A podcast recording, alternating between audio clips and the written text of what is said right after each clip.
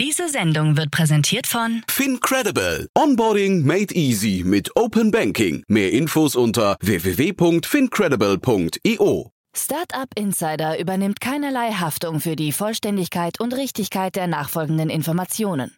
Es handelt sich zudem um Meinungen und nicht um Anlageberatung.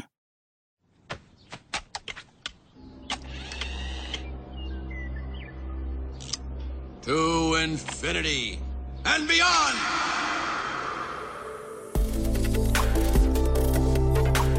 Startup Insider Daily, To Infinity and Beyond. Der Podcast rund um Blockchain, Krypto, N F Ts und Web drei Punkt null. Herzlich willkommen zu To Infinity and Beyond, unser Podcast rund um die Themen Blockchain, Web drei Punkt null, Krypto, N F Ts, DeFi und alles, was dazugehört. Also die gesamte Wirtschaftswelt von morgen, die wir hier besprechen. In der Regel mit Kerstin K. Eismann, Daniel Höpfner und oder Romina Bungert. Also in unterschiedlichen Konstellationen treffen wir uns hier und besprechen, wie gesagt, die Wirtschaftswelt von morgen. Heute haben wir ein tolles Thema und wir haben einen tollen Gast, denn Christoph Jentzsch ist bei uns zu Gast, Chief Executive Officer von Corpus Ventures. Und wir sprechen über einen sehr, sehr spannenden Gedanken, finde ich, über eine tolle Vision, denn wir sprechen über die Tokenisierung der deutschen GmbH. Ist ein Thema, das irgendwie für alle, die mit GmbH-Gründungen und Finanzierungsrunden und so weiter, also den ganzen notariellen Beurkundungen zu tun haben, ist das irgendwie ein überfälliger Prozess. Und äh, ja, Christoph sieht das natürlich auch so. Deswegen hat er mit Corpus Ventures angefangen, an einem System zu arbeiten, das diese ganzen Themen möglicherweise obsolet macht. Ob das Ganze funktionieren kann oder vor allem, wie es funktionieren soll, das hört ihr jetzt gleich im Deep Dive mit Christoph Jentzsch von Corpus Ventures. Werbung. Hi, hier ist Nina, Content Managerin bei Startup Insider. Suchst du deine nächste große berufliche Herausforderung? Dann melde dich bei uns. Wir suchen aktiv nach neuen Teammitgliedern, die Startup Insider zum führenden Informationsmedium der deutschsprachigen Startup-Szene machen wollen. Aktuell suchen wir Sales Manager, Customer Success Manager, Finanzmanager sowie Werkstudenten in den Bereichen Sales, Product und Content. Aber auch wenn keine passende Stelle dabei ist, melde dich trotzdem bei uns. Wir suchen immer nach leidenschaftlichen Menschen, die mit Startup Insider Großes bewegen wollen. Also, um mehr zu erfahren und dich zu bewerben, geh jetzt ganz einfach auf startupinsider.de slash insider. Startup Insider Daily. To Infinity and Beyond. Cool. Ja, heute wird's disruptiv, aber ich sage erstmal Hallo Daniel, Hallo Romina. Oder Damen zuerst, Hallo Romina, Hallo Daniel. Hallo Jan. Hallo. Ja, schön, dass wir jetzt zusammen sind und wir haben einen tollen Gast heute. Ne? Ich habe es gerade gesagt, es wird richtig disruptiv heute oder möglicherweise disruptiv. Bin sehr gespannt, aber vielleicht möchtet ihr kurz verraten, wer da ist. Ja, gerne. Ich habe äh, heute als Gast einen langjährigen Experten aus der Ethereum-Community eingeladen, Christoph Jentzsch. Ähm, und zwar möchten wir über ein aktuelles Projekt von ihm sprechen, und zwar die Tokenisierung der deutschen GmbH. Ähm, also ein Thema, was nicht nur im Blockchain-Space relevant ist, sondern auch für die gesamt, gesamte Land, deutsche Startup-Landwirtschaft ähm, ja, in Zukunft ähm, relevant sein könnte und warum Christoph als Experte ähm, hier für uns ähm, interessant sein könnte. Er ist schon, hat, beschäftigt sich schon lange mit dem Thema ähm, Anteile und Governance Token basiert äh, und hat in zweitausendsechzehn äh, die allererste DAO m- mit angestoßen. Das war damals eine Venture DAO und ja, also hat er sicherlich schon einige Learnings in dem Bereich gesammelt. Super, deswegen würde ich sagen, Bühne auf. Hallo Christoph. Ja, hallo, vielen Dank für die Einladung. Super. Grüße dich, schön, dass du da bist. Das war ja schon mal eine gute Einführung von Romina. Ganz Aber erzähl selber mal, also diese, ich, ich erinnere mich, dass ich dich irgendwie im Fernsehen gesehen habe, nämlich irgendwie in der Z D F-Mediathek mit dem Thema DAO. Mal zwei, drei Worte dazu. Du warst der Erste, der auf die Idee gekommen ist, ein DAO zu bauen, richtig? Also, das ist eine lange Geschichte, ich versuche es kurz zu machen, aber Die, die Frage ist, wie man eine DAO sieht. Ich finde auch Bitcoin selbst ist auch so was wie eine DAO, eine dezentrale, autonome Organisation, wo es Miner gibt, Nutzer gibt und so weiter. Ethereum als Community würde man manche auch als DAO bezeichnen. Ich bin einfach nur der Erste gewesen, der das mal in Form eines Smart Contracts gepackt hat und die DAO richtig, ich sage gern, kodifiziert hat und damit sehr, sehr auch greifbar gemacht hat und die Regeln eindeutig gemacht hat für diese DAO, die wir damals entwickelt haben, zweitausendsechzehn. Und ja, das war eine sehr ereignisreiche Zeit. Ja, ja.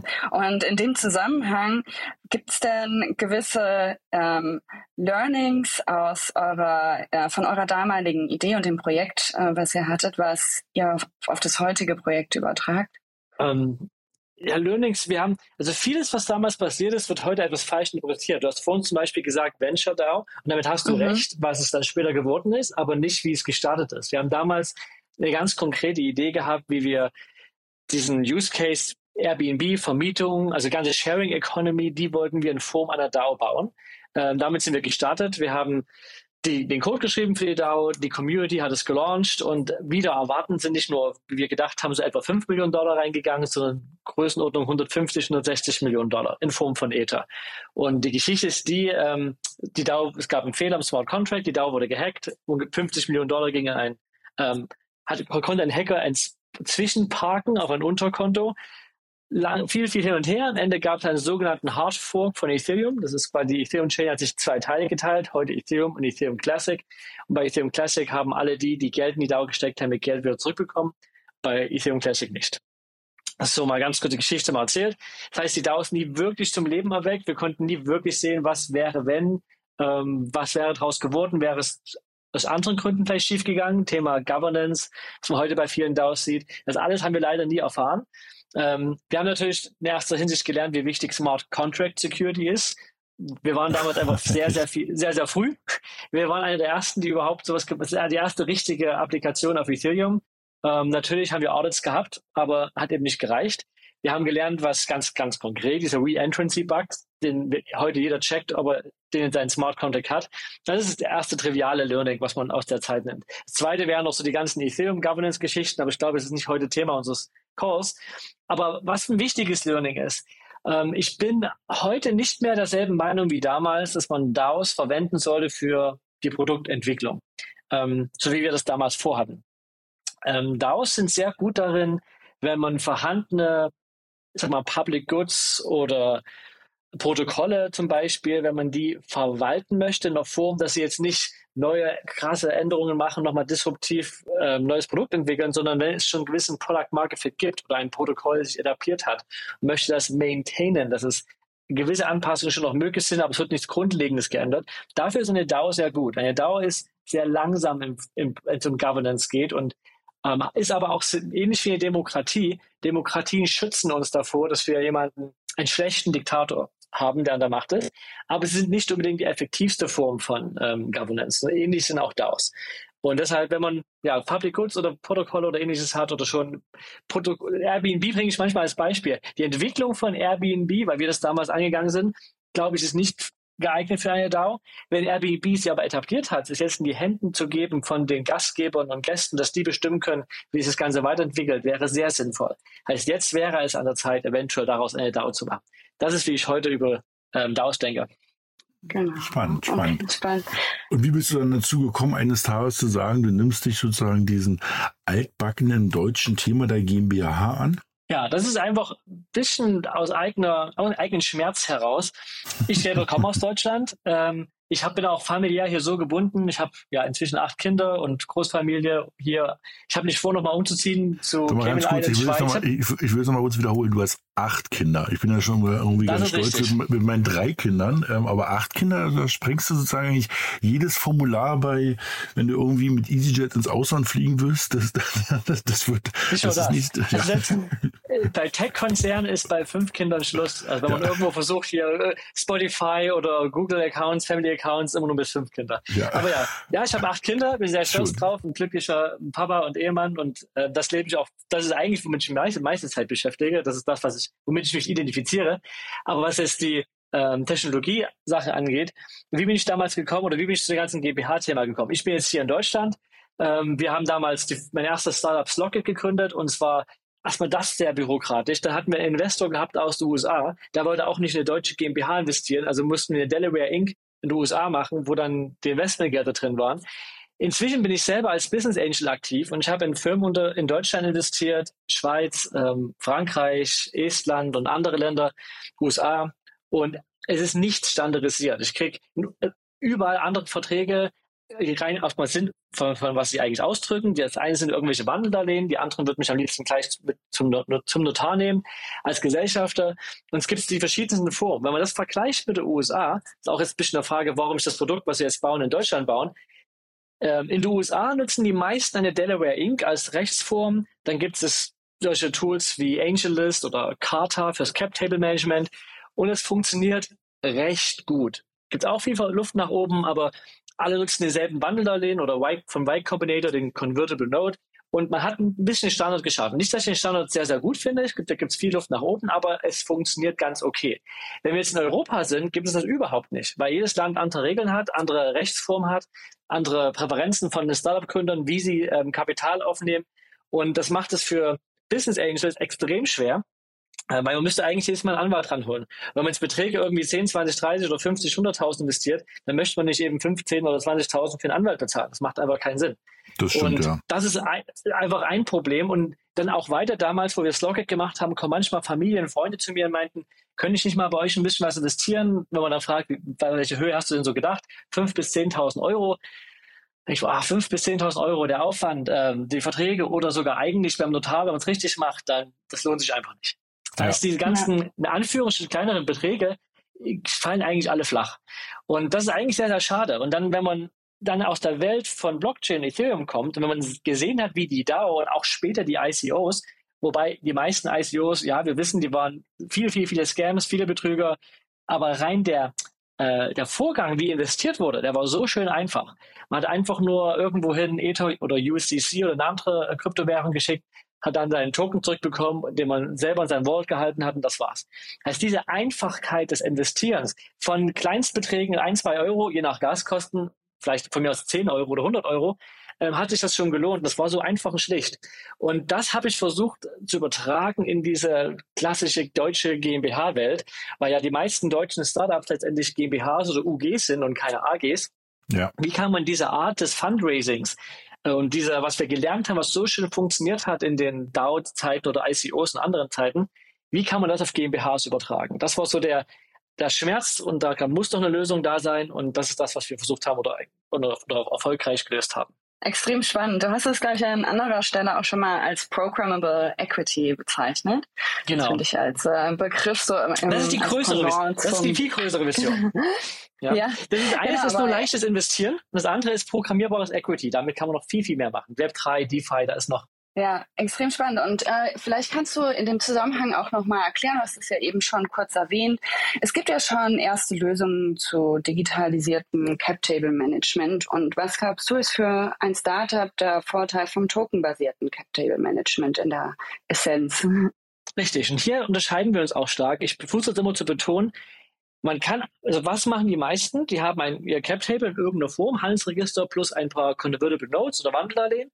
Und da gibt es eine Excel-Tabelle, wo man versucht, das alles gut reinzuschreiben. Beim Wandeldarlehen, was sind die Zinsen, wann ist das Fälligkeitsdatum, was ist mein aktuelles Cap-Table? Habe ich noch irgendwelche Optionen ausgegeben?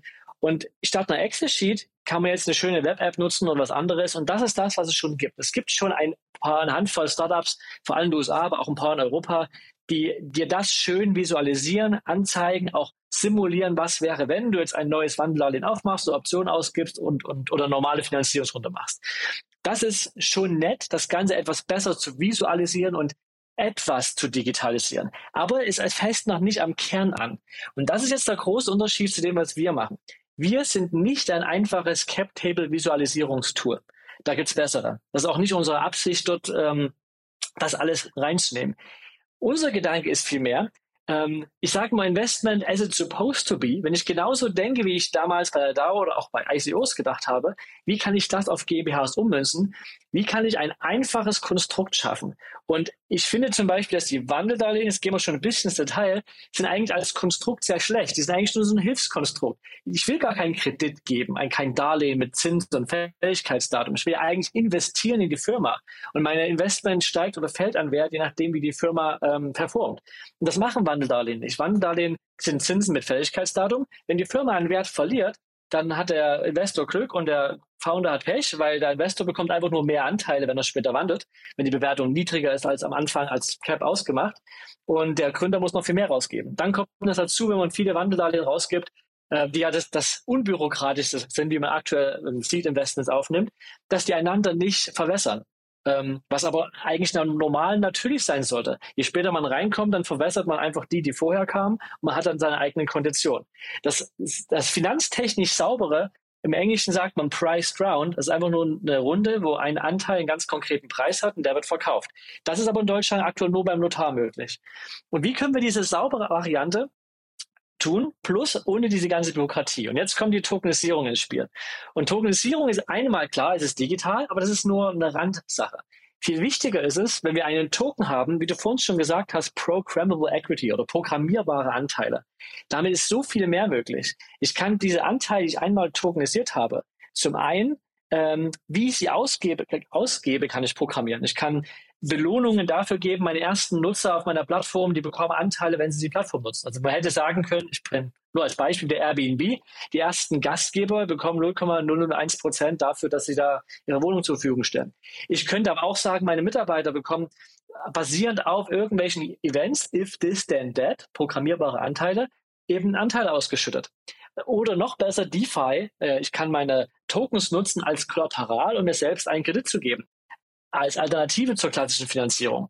Das sind alles Möglichkeiten, wenn ich einmal meine Anteile programmierbar habe, vor allem als Token auf der Ethereum-Blockchain, dann stehen mir diese ganzen Möglichkeiten offen. Ich kann alle Arten von Smart Contracts nehmen und dann irgendetwas Sinnvolles mit meinen Anteilen machen. Das ist so ein bisschen die größere Vision. Wenn ich jetzt wieder ein bisschen runtergehe zu den jetzt naheliegenden Problemen, was Investments angeht, wir haben uns dafür entschieden, keinerlei Ausnahmen zuzulassen, sondern nur diese klassische finanztechnisch priced round. Das heißt, der Der Gründer sagt, zu diesem Preis kannst du einen Token bei mir kaufen. Der Token entspricht immer einem GmbH-Anteil. Und wenn das passiert, wird er neu, wir sagen, gemintet oder neu erstellt, neu geissued, je nachdem, wie man es für Sprache sagen möchte, und mhm. verwässert damit alle anderen. Und das ist, das ist alles. Es gibt keine Preference Rights, also keine Vorzugsrechte oder irgendwas in der Richtung. Jeder Token ist exakt gleich, muss auch so sein, weil sonst wäre er nicht mehr fungibel, also nicht mehr, äh, nicht mehr ununterscheidbar. Und das heißt, wir finden wieder zurück bei einem ganz, ganz einfachen Finanzierungsmodell, wo immer nur ein Token ist gleich ein GmbH-Anteil. Ich kann ihn von der Firma, ich kann als Firma ihn ausgeben zu dem Preis, den ich für richtig halte. Daraus kann man sich immer ganz leicht eine Bewertung der Firma berechnen, immer Anzahl der Token mal Preis ist Bewertung. Und man ist wieder zu dieser schönen Einfachheit. Ich kann das nutzen für Mitarbeiterbeteiligung, Family and Friends Rounds oder eben Seed oder Serie A Investments. Kein Problem. Aber wie, wie kommt ihr denn jetzt, also das, ich glaube, den, den, den kann man so als, sagen wir so, krypto-affiner Mensch noch gut folgen. Aber wenn man jetzt sozusagen ähm, die, ich nenne es mal alte Welt, ne, Anwälte, Notare, mhm. äh, irgendwie sozusagen betrachtet, wie kommt, wie bringt ihr denn die alte und die neue Welt zusammen? Also da, da fehlt ja was dazwischen ja. bisher, ne? Also irgendwie bisher gibt es sozusagen fünfundzwanzigtausend GmbH-Anteile. So startet die typische GmbH, Startup GmbH. Und du sagst jetzt Token. Okay, da fehlt ja was. Was in dem Satz? Also hilf mir mal kurz. Richtig. Wie? Die Brücke, ja, die Brücke habe ich jetzt noch nicht benannt. Also ja, als GmbH startet man mit fünfundzwanzigtausend Euro Startkapital, hat deshalb fünfundzwanzigtausend Anteile. Und man kann es übrigens auch als U G machen, eben mit ganz, ganz, ganz kleinen Startkapital, ein Euro. Also auch möglich. Jetzt mache ich Folgendes. Ähm, ich gebe einen, ein Genussrecht aus, heißt das, wo ich einfach sage, wer diesen Token hat, den ich neu erstelle, technisch gesehen ein E R C zwanzig Token auf Ethereum, Die, mit den Token in Verbindung steht das Genussrecht, einmal am Gewinn beteiligt zu werden, an den Liquidationserlösen beteiligt zu sein und das Allerwichtigste, das Wandlungsrecht, jederzeit diesen Token wieder umwandeln zu dürfen in einen GmbH-Anteil. Das Recht gibt mir die GmbH. Das bedeutet, wenn ich das machen möchte, gehe ich zur GmbH, sage, ich habe zehn Tokens, jetzt bitte mal, ähm, lasst uns beim Notar ähm, reden, ich überweise euch diese Tokens zurück an eure äh, Wallet von eurer Firma, dafür seid ihr verpflichtet, mir zehn neue Anteile auszugeben, direkt beim Notar, dass ich Gesellschafter werde, im Handelsregister. Und dazu ist die GmbH verpflichtet. Das ist letztendlich, was der Token macht.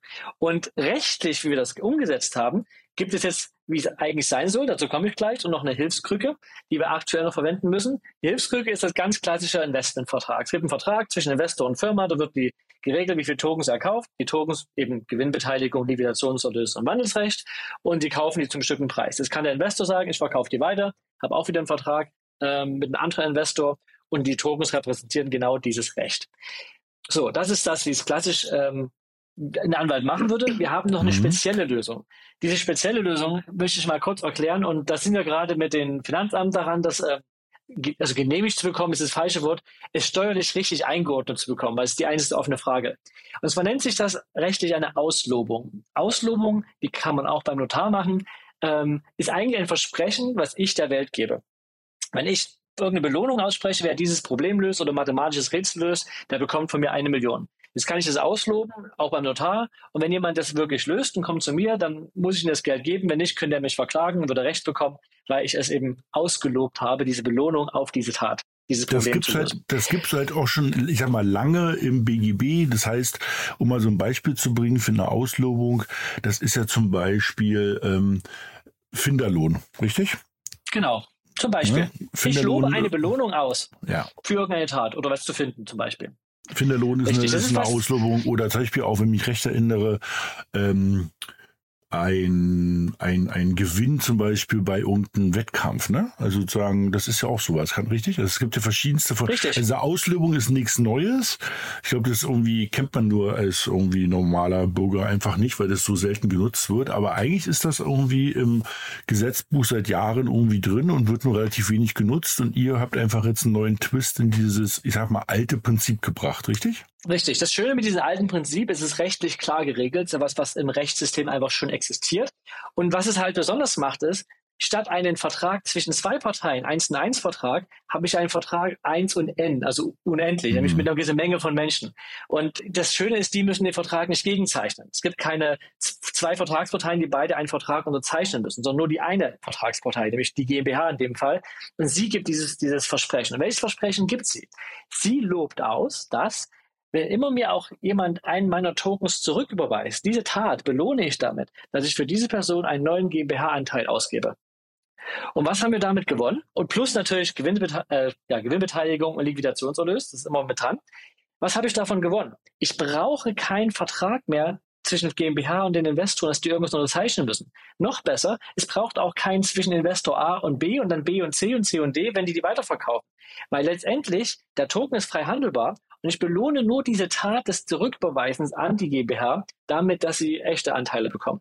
Und das tut viele rechtliche Probleme auch lösen. Denn wenn ich zum Beispiel das nicht hätte und ich nur einen Investmentvertrag zwischen erst Firma und Investor A, Investor hat und Investor B haben einen Vertrag, B und C, C und D und so weiter, die haben alle mit ihren Vertrag. Am Ende hat einer die Tokens. Jetzt sagt irgendeiner zwischendrin diese lange Kette von Verträgen, das war ich nicht, das war meine achtjährige Tochter und die hat die Tokens überwiesen und das habe ich nicht, war nicht rechtsgültig. Dann ist die große Frage, ne, wer hat denn jetzt das Recht auf Wandlung zu GmbH-Anteilen und Gewinnbeteiligung und so weiter? Hat das noch der, dessen achtjährige Tochter das getan hat? Oder mhm. hat es der, der eigentlich die Token hat? Und dann fällt dieses eigentliche Recht mit dem Token auseinander. Und das ist das Schlimmste, was passieren kann. Dann ist der ja. Token wertlos, sondern nur wer das Recht hat, hat diesen Vorteil eben wandeln zu dürfen. Und wir wollen vermeiden, dass das passiert. Und umso mehr Verträge man braucht, die alle quasi angreifbar sind, dass sie vielleicht nicht rechtswirksam waren, umso schlimmer wird das. Wenn ich aber mit der Auslobung das mache, dann belohne ich ja nur diese Tat des Zurückbeweisens. Und es ist völlig egal, wie du an diesen Token gekommen bist. Du kannst gerne klagen und sagen, der hat irgendwie den Token nicht rechtmäßig überweisen dürfen, weil es eben seine achtjährige Tochter war. Aber das spielt erstmal keine Rolle, weil bei der Auslobung sage ich nur, ich belohne diese Tat. Und egal, wie du zu dieser Tat gekommen bist. Und damit vereinfache ich wieder diesen ganzen ähm, rechtlichen Unterbau, sage ich mal, nämlich nur einmal als GmbH auslobe, keine weiteren Vertragsunterzeichnungen von den anderen Partnern brauche, den Token ausgegeben habe, der ist technisch sogar bei Uniswap handelbar oder einfach frei handelbar. Kleine Sternchen, natürlich unter den Regeln der BaFin und aufsichtsrechtlich, weil es was anderes ist als zivilrechtlich. Aber zivilrechtlich kann ich den einfach weitergeben und jeder, der den hat, kann diese Rechte einfordern und muss die auch bekommen, weil die Firma das eben notariell äh, ausgelobt hat. Um ehrlich zu sein, ist das für mich eigentlich so der spannendste Punkt bisher, denn ich glaube, im Kontext zu Security Tokens und Equity Tokens, beziehungsweise wie man Anteile oder ja, Startup-Finanzierungsrunden über Tokens strukturiert, dann ist ja im Hinsicht auf die Übertragbarkeit das immer die große Herausforderung gewesen, um dann wirklich auch ähm, die Anteile liquide zu machen und einen Markt ähm, starten zu können. Das heißt, mit der Auslobung könnte man eigentlich genau diesen Punkt schon vereinfachen, wenn ich das richtig verstanden habe, oder? Genau.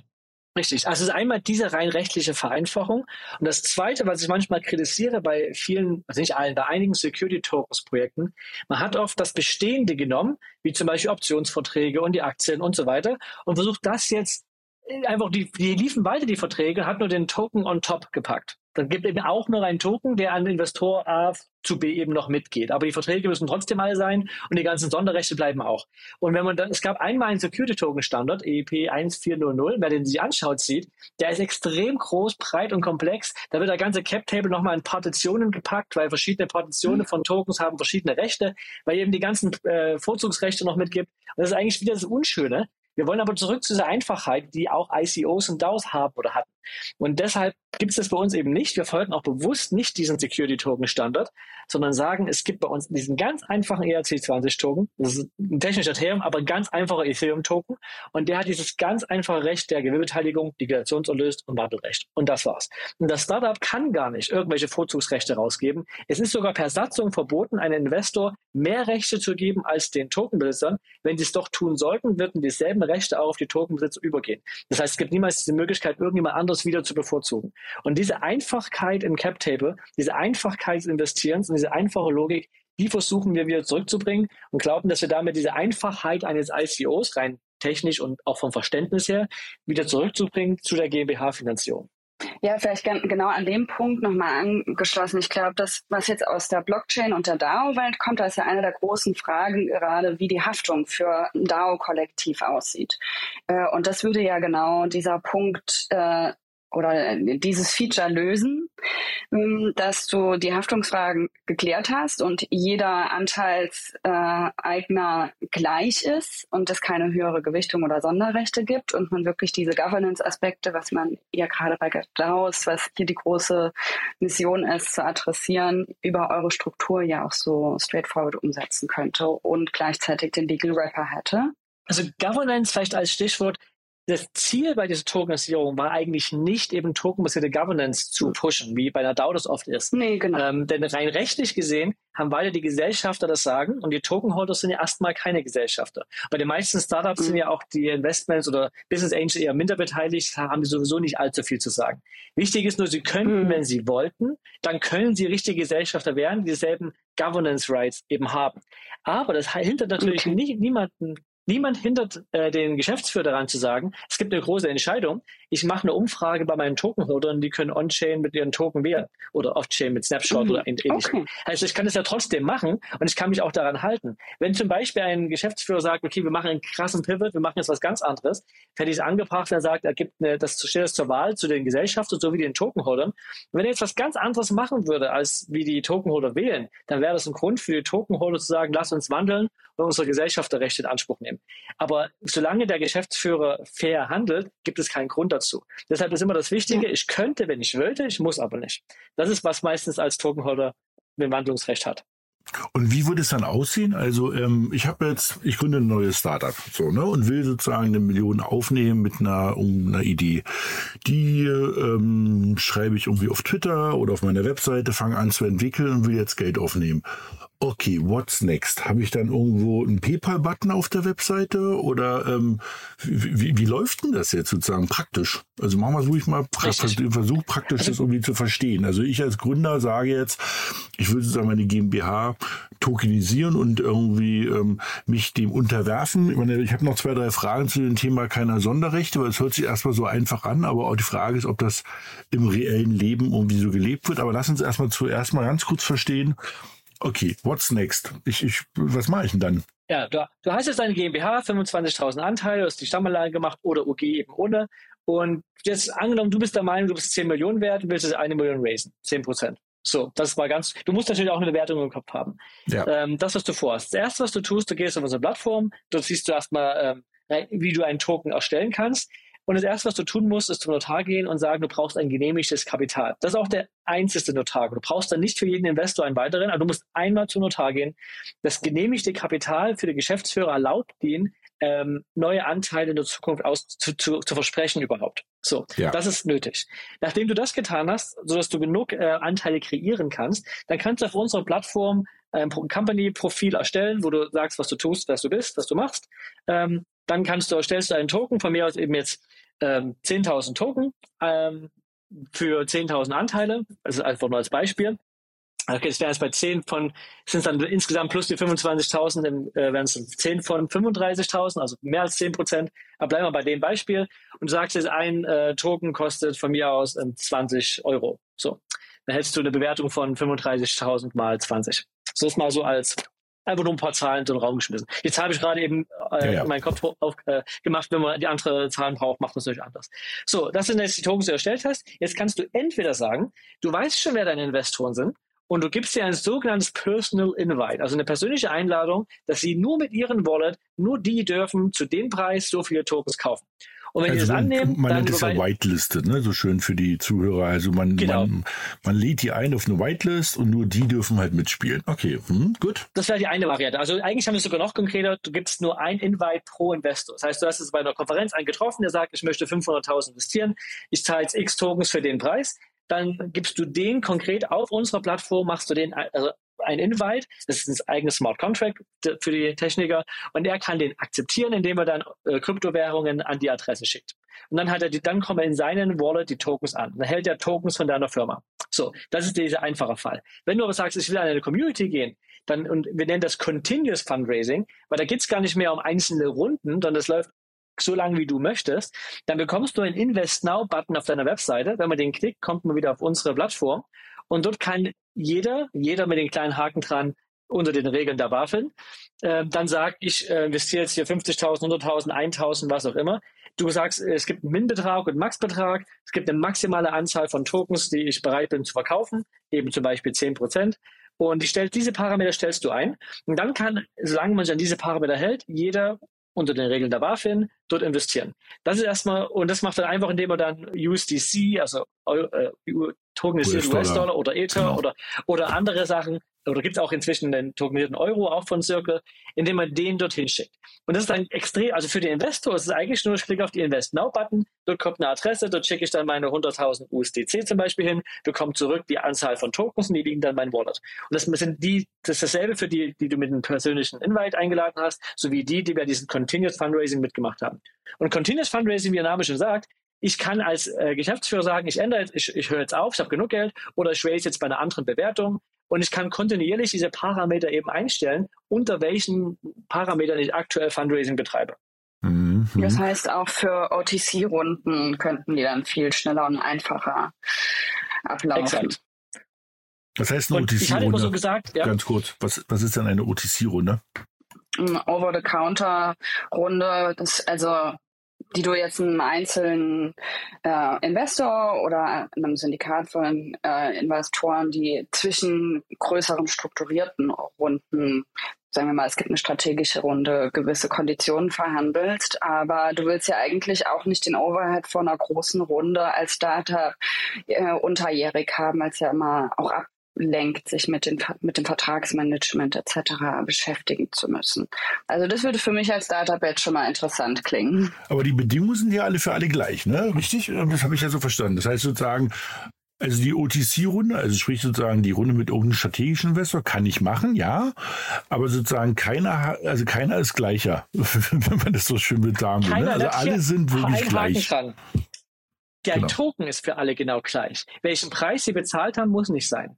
Also gleich heißt nur, ein Token ist gleich ein GmbH-Anteil, der hat genau dieselben Rechte und Pflichten, auch also was die Gewinnbeteiligung, die Liquidationserlöse und so weiter angeht. Ich kann aber durchaus sagen, es gibt hier einen Investor, der bringt nicht nur Geld ein, der bringt auch sein Know-how ein, der gibt mir vielleicht noch, keine Ahnung, noch einen Auftrag oder was auch immer und mhm. der bekommt von mir einen anderen Preis.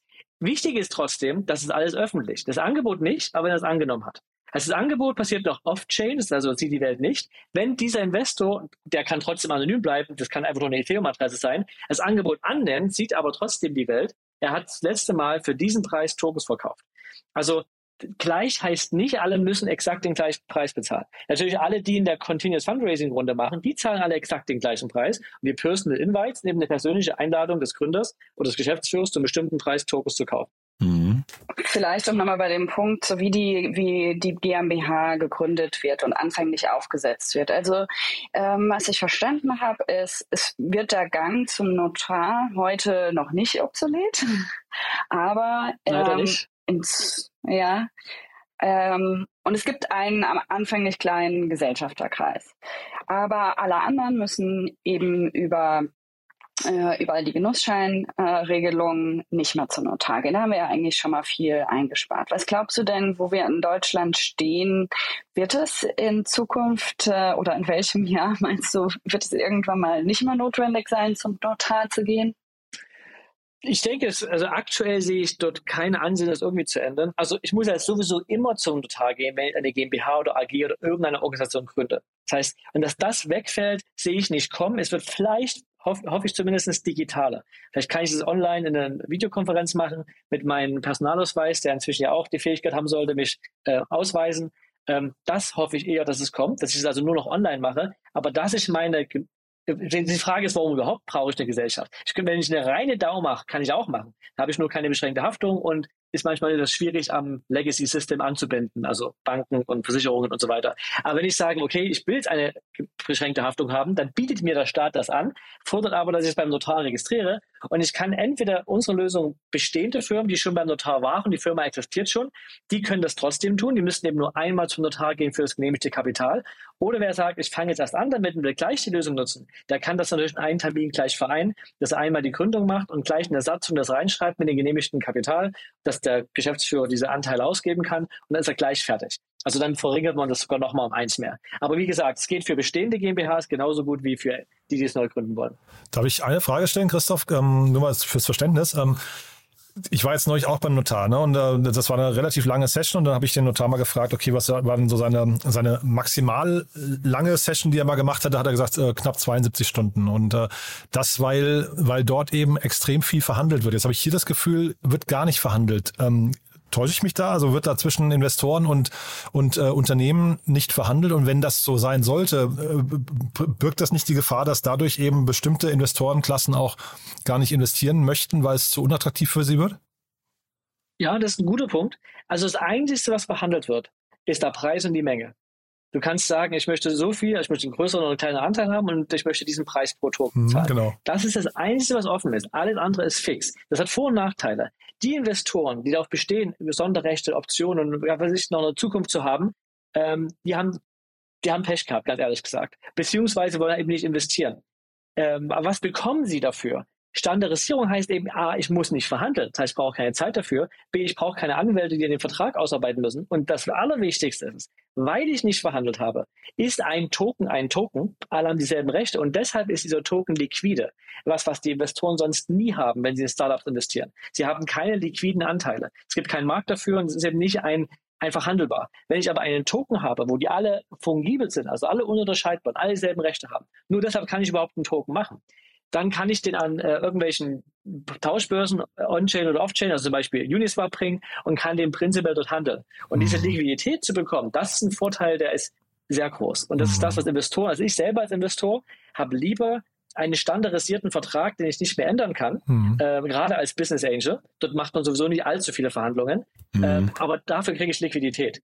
Wenn ich natürlich sage, ich will diese ganzen Verhandlungen, kann ich das trotzdem machen, aber nicht mit Tokens. Ich kann ja trotzdem sagen, ich gehe in die Gesellschaft rein, direkt, also direkt als Gesellschafter bei der, beim Notar, kann ich, also dieser, dieser Weg steht mir offen. Mir ist ein einen Hint, ja, wenn du aber extra Rechte hast, gehen die auch auf die Tokenholder über. Hm. Wir hatten jetzt gerade bei Volocopter, also jetzt natürlich nicht im Crypto-Space, sondern bei Volocopter in diesem Fall, dass da die, ähm, die, das Crowdfunding der ersten Runde, die Kleinanleger irgendwie rausgekegelt werden, weil sie halt im Prinzip dann durch Liquidation Preferences und sowas in, der, in den späteren Runden, äh, äh, weiß nicht, überfordert werden oder die Gefahr zumindest ist, dass sie übervorteilt werden und jetzt gibt es da irgendwelche Klagen und so weiter. Siehst du solche, solche Probleme auch, dass dann so die, die ähm, Investoren bei euch der ersten Runde möglicherweise einfach die Verträge nicht genau genug lesen und gar nicht wissen, was sie da unterschreiben? Das, das Problem sehe ich tatsächlich nicht, weil eben ähm, wir nicht diese Möglichkeit schaffen, dass später ein Investor reinkommt, der mehr Rechte hat als diese Tokenholder. Hm. Das ist eigentlich sehr sicher für die, die eben keine tiefe Due Diligence machen, keinen Anwalt haben, sondern eben einfach mal tausend Euro investieren. Für die ist es gut, es ist eher schlecht für die späteren Großinvestoren, die Serie A, B, C machen und die es dort ganz viele Sonderrechte geben wollen und dass die quasi die ersten Investoren so ein bisschen rauskicken wollen oder schlechtere oder benachteiligen wollen, die haben ein Problem, weil die können das nicht tun. Weil laut Satzung muss, das ist eine, eine Bedingung, wenn man unsere Plattform nutzt, ist eben eine Satzungsänderung, wo zum einen das genehmigte Kapital reinkommt, aber eben auch der Fakt, dass man keine Sonderrechte über dem hinaus, was die Tokenholder haben, anderen geben darf. Und wenn man es tut, gehen die auch auf die Tokenholder über. Und das ist eigentlich eher schlecht für die ja, großen Investoren, die später reinkommen, aber gut für die Kleinanleger, die eben ohne Anwalt das Ganze machen wollen. Also diese Demokratisierung, die gefällt mir. Ich finde die, die Idee irgendwie ganz, ganz interessant. Auf der anderen Seite muss ich halt sagen, ich, ich gebe mal noch ein Beispiel. Ne? Also da könnte ich ja ähm, als irgendwie Mitarbeiter, der dann irgendwann irgendwie, ja, weil ich irgendwie gehe oder warum auch immer, meine Anteile wechsle oder also, also ich möchte sozusagen wirklich Geschäfts- äh, Gesellschafter werden und ich werde irgendwie Gesellschafter mit null Komma eins Prozent und bin wirklich im Cap-Table und kann natürlich damit auch, ich sag's mal gemein, ein bisschen rumstinkern, ne? Das heißt, oder als Wettbewerber kaufe ich mir über die Plattform beim Wettbewerber ein paar Tokens, sage zur nächsten, Genehmig- äh, nächsten Zeit, ich würde gerne wandeln, bin echter Gesellschafter äh, bei der bei der GmbH und kann dann halt natürlich einfach immer rumstenkern, weil ähm, wir wissen ja alle, bei typischen Startup-GmbHs ist ja jegliche Gesellschafterversammlung immer eine außerordentliche, ja, weil das eigentlich nie wirklich irgendwie on time ist. Das heißt, da brauche ich ja immer also hundert Prozent Beschluss. Das heißt, ich kann natürlich auch damit ein bisschen Schindluder treiben. Oder sehe ich das falsch? Ja, das ist schon richtig. Also man kann, es ist, das ist ein bisschen leichter, das gebe ich dir recht. Als Tokenholder erstmal nicht, aber dann, wenn du gewandelt hast, also als du genau. sagst, ich möchte das wirklich gemein sein, ja, da kauft sich dort eben diesen einen Token und sagt dann, ich will jetzt wandeln und bin jetzt bei euch mit drin. Also er hat natürlich keine äh, Mehrheiten, das ist erstmal klar. Man ja. sieht natürlich, also außer er schafft es wirklich über fünfzig Prozent zu kaufen, dann müsste das Startup bewusst sagen, wir tun über fünfzig Prozent unserer Anteile verkaufen. Aber solange er keine Mehrheit hat, ja, dann hatte man vielleicht noch diese Pain zu sagen, ich brauche eine richtigen Gesellschafterversammlung und kann genau. eben ohne ähm, hundert Prozent, sondern nur mit einer einfachen Mehrheit oder zwei Drittel Mehrheit Entscheidungen treffen. Das sind dann tatsächlich Kleinigkeiten oder so ein bisschen ärgern, das geht prinzipiell. Jetzt hat das trotzdem das Startup ja auch Möglichkeiten, wenn ich eine, wenn ich eine A G mache oder wenn ich sage, ich mache einen Börsengang, habe ich das ja letztendlich auch. Jeder kann irgendwo an Aktien kaufen und Dinge machen. Nur bei einer A G gibt es ja noch mal ein paar andere Regeln, wie eben eine Aktiengesellschaft gehandhabt wird. Und wir, wenn man das von außen betrachtet, was wir gerade eben tun, wir versuchen viele Vorteile von der A G schon in die GmbH reinzubringen, nämlich leichtes Investieren, Handel, Handelbarkeit von Anteilen, die eigentlich ja. für eine A G gedacht sind und für eine GmbH eigentlich nicht gedacht waren. Und dadurch kommt man natürlich in manchen Grenzgebieten in solche Probleme rein, die nicht gut gelöst sind, außer dann zu sagen, okay, wir sind jetzt groß genug, wir machen jetzt eine A G draus. Ähm, und dann gibt es die ganz normalen A G-Gesetze und da gibt es die Regelung, wie man sich eben schützt, auch vor Aktionären, die man nicht leiten kann. Aber ja, es ist ein kleines bisschen, wir bringen Vorteile der A G äh, und vor allem auch eigentlich sogar eben der tokenisierten A G, dass man ähm, handelbare Anteile hat, schon in die GmbH mhm. mit den kleineren Nachteilen. Manchmal möchte man es eben gar nicht, tausend verschiedene Gesellschafter haben. Das ist nur für die, die sagen, ja, ich möchte Crowdfunding haben, ich möchte meine Community beteiligen. Ähm, wer sagt, ich, ich habe das gar nicht wirklich vor ähm, oder ich habe auch kein Problem damit, beim Notar diesen einen Investor reinzuholen, für den ist das nicht die richtige Lösung. Also wir mhm. sagen bewusst, wir sind nicht die One-Size-Fits-All-Lösung für alle.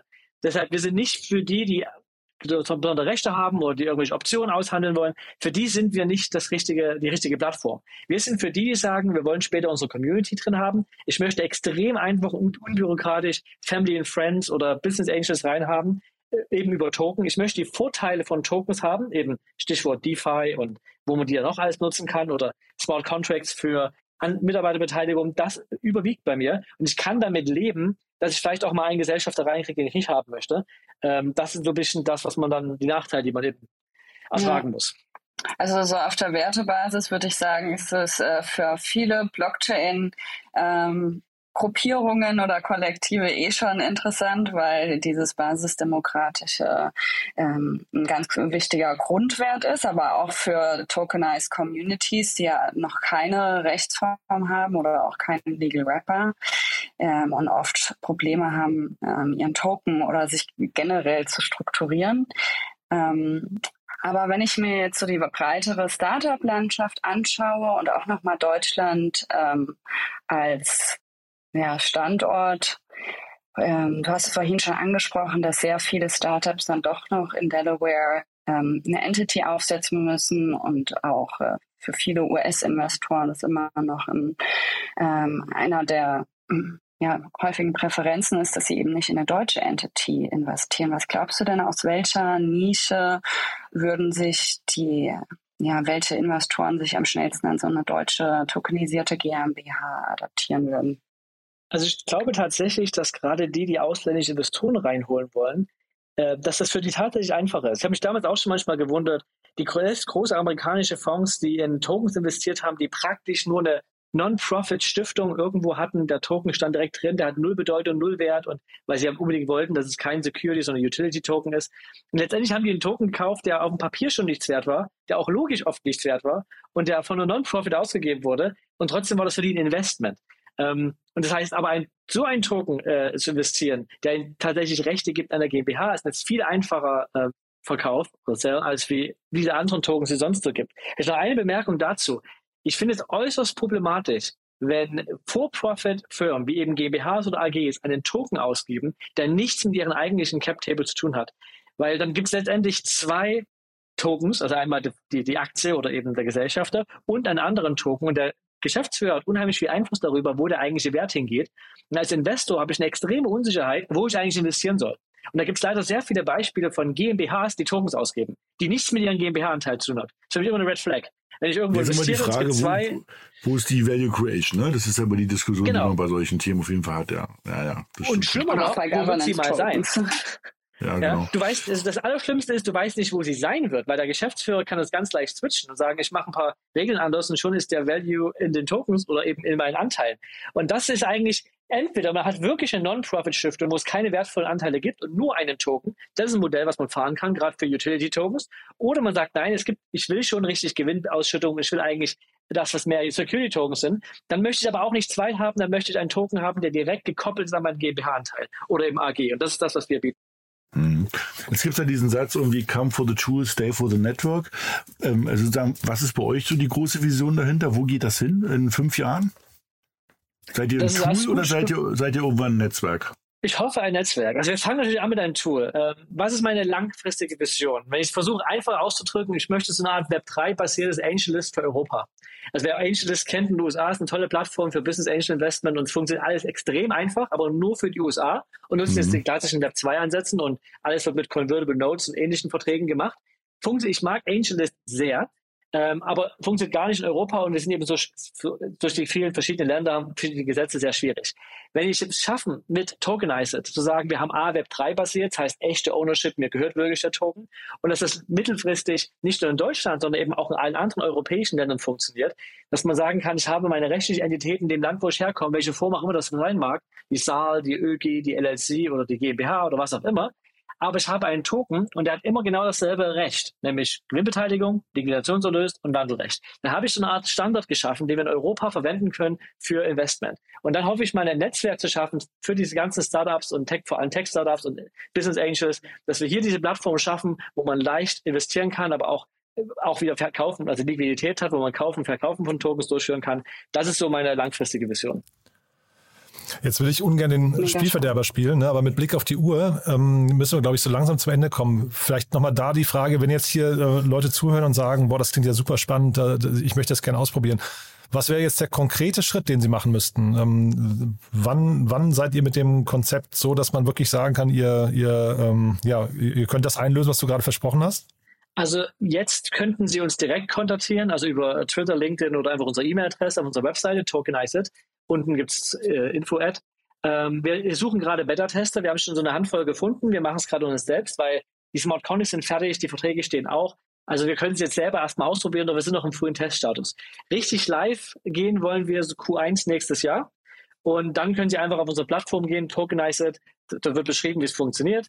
Ähm, wie gesagt, der eine Notargang ist nötig für das genehmigte Kapital. Und dann kann man die Tokens ausgeben und äh, Investments reinholen. Und mit einem Invest-Now-Button auf einer Webseite oder über Social Media den deine Plattform teilen, die bei uns deine Profile teilen auf unserer Plattform, andere einladen zu investieren.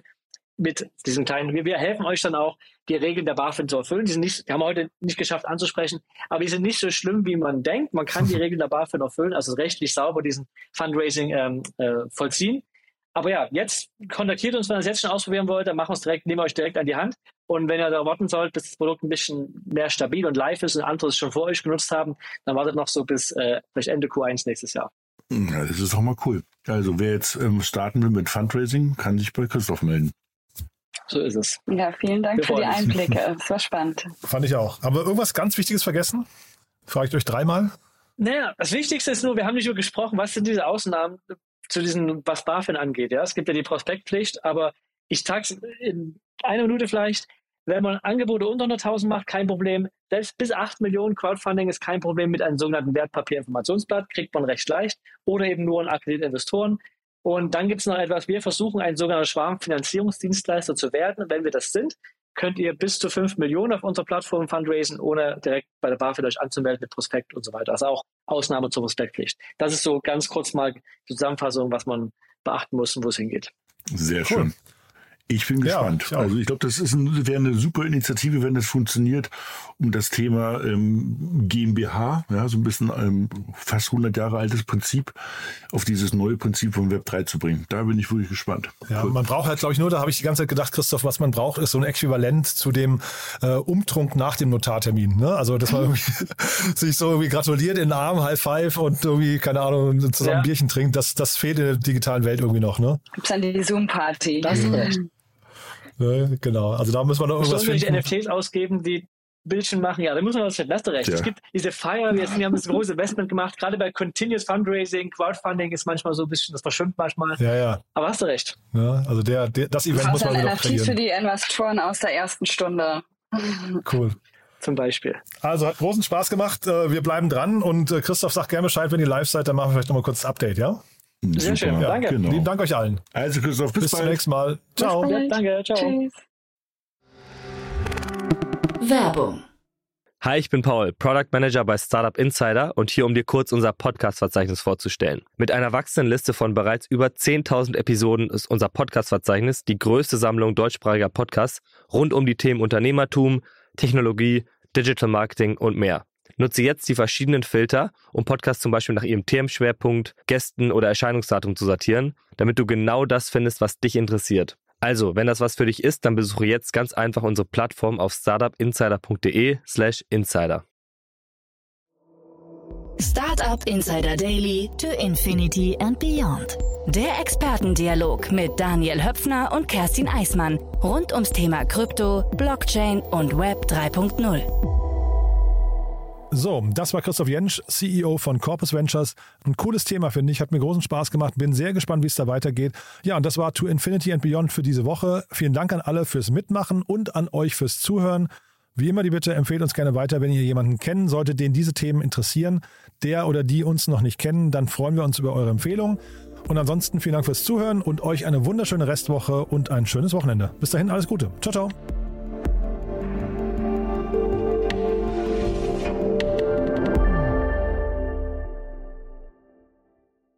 Diese Sendung wurde präsentiert von FinCredible. Onboarding made easy mit Open Banking. Mehr Infos unter w w w Punkt fincredible Punkt i o.